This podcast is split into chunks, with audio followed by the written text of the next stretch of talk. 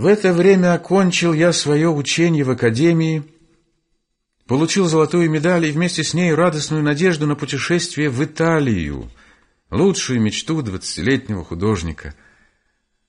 Мне оставалось только проститься с моим отцом, с которым уже двенадцать лет я расстался. Признаюсь, даже самый образ его давно исчезнул из моей памяти — я уже несколько наслышался о суровой святости его жизни и заранее воображал встретить черствую наружность отшельника, чуждого всему в мире, кроме своей кельи и молитвы, изнуренного, высохшего от вечного поста и бдения.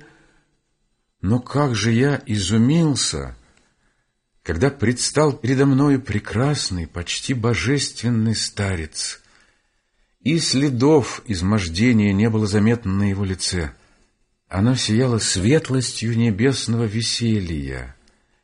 Белая, как снег, борода и тонкие, почти воздушные волосы такого же серебристого цвета рассыпались картинно по груди и по складкам его черной рясы и падали до самого вервия, которым опоясывалась его убогая монашеская одежда — но более всего изумительно было для меня услышать из уст его такие слова и мысли об искусстве, которые, признаюсь, я долго буду хранить в душе, и желал бы искренне, чтобы всякий мой собрат сделал то же.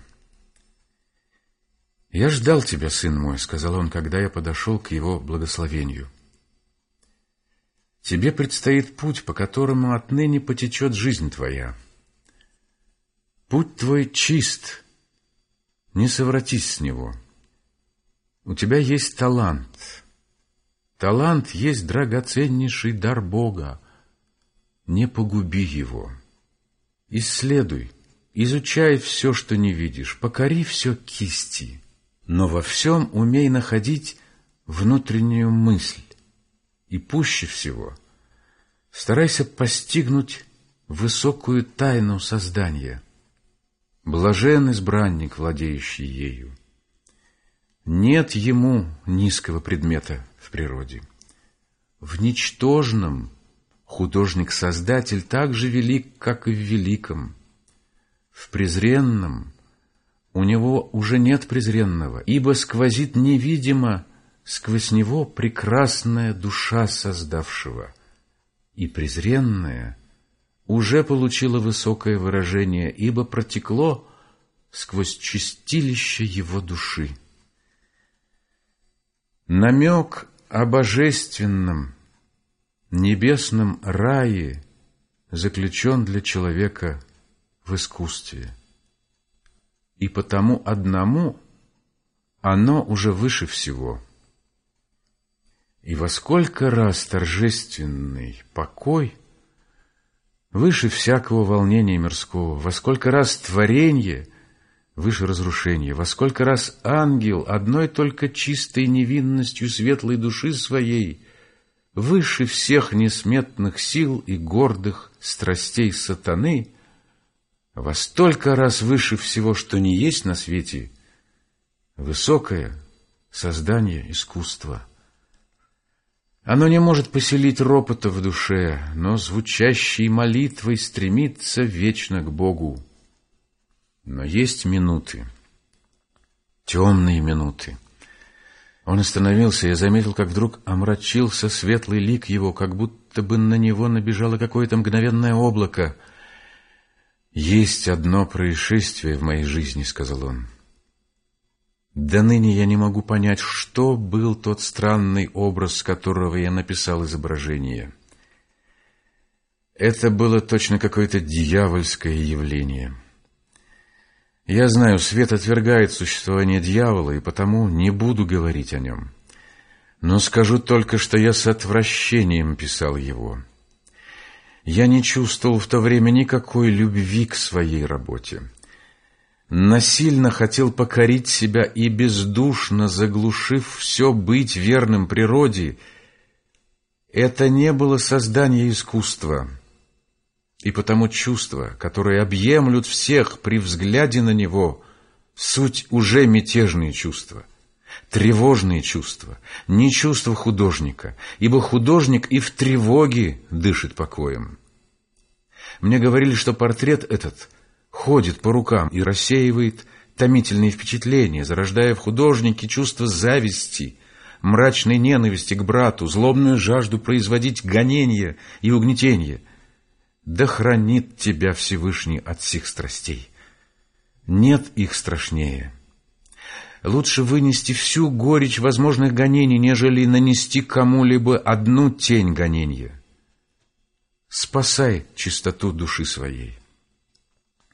Кто заключил в себе талант, тот чище всех должен быть душою.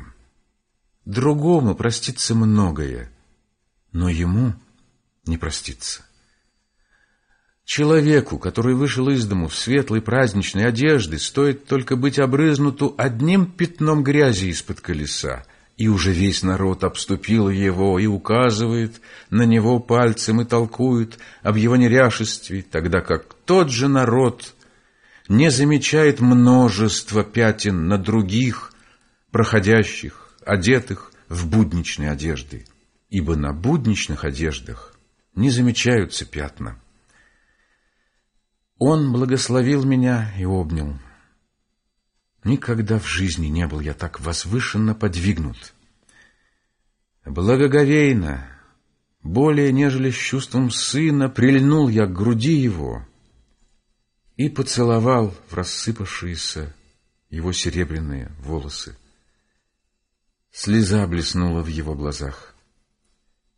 «Исполни, сын мой, одну мою просьбу», — сказал он мне уже при самом расставании.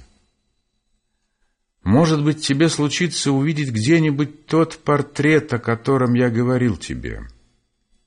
Ты его узнаешь вдруг по необыкновенным глазам и неестественному их выражению. Во что бы то ни было, истреби его. Вы можете судить сами, мог ли я не обещать клятвенно исполнить такую просьбу. В продолжении целых пятнадцати лет не случалось мне встретить ничего такого, чтобы хотя сколько-нибудь походило на описание, сделанное моим отцом, как вдруг теперь на аукционе Здесь художник, не договорив еще своей речи, обратил глаза на стену с тем, чтобы взглянуть еще раз на портрет. То же самое движение сделала в один миг вся толпа слушавших, ища глазами необыкновенного портрета. Но к величайшему изумлению его уже не было на стене. Невнятный говор и шум пробежал по всей толпе, и вслед за тем послышались явственно слова «Украден!» Кто-то успел уже стащить его, воспользовавшись вниманием слушателей, увлеченных рассказом. И долго все присутствовавшие оставались в недоумении, не зная, действительно ли они видели эти необыкновенные глаза, или это была просто мечта — представшая только на миг глазам их, утружденным долгим рассматриванием старинных картин.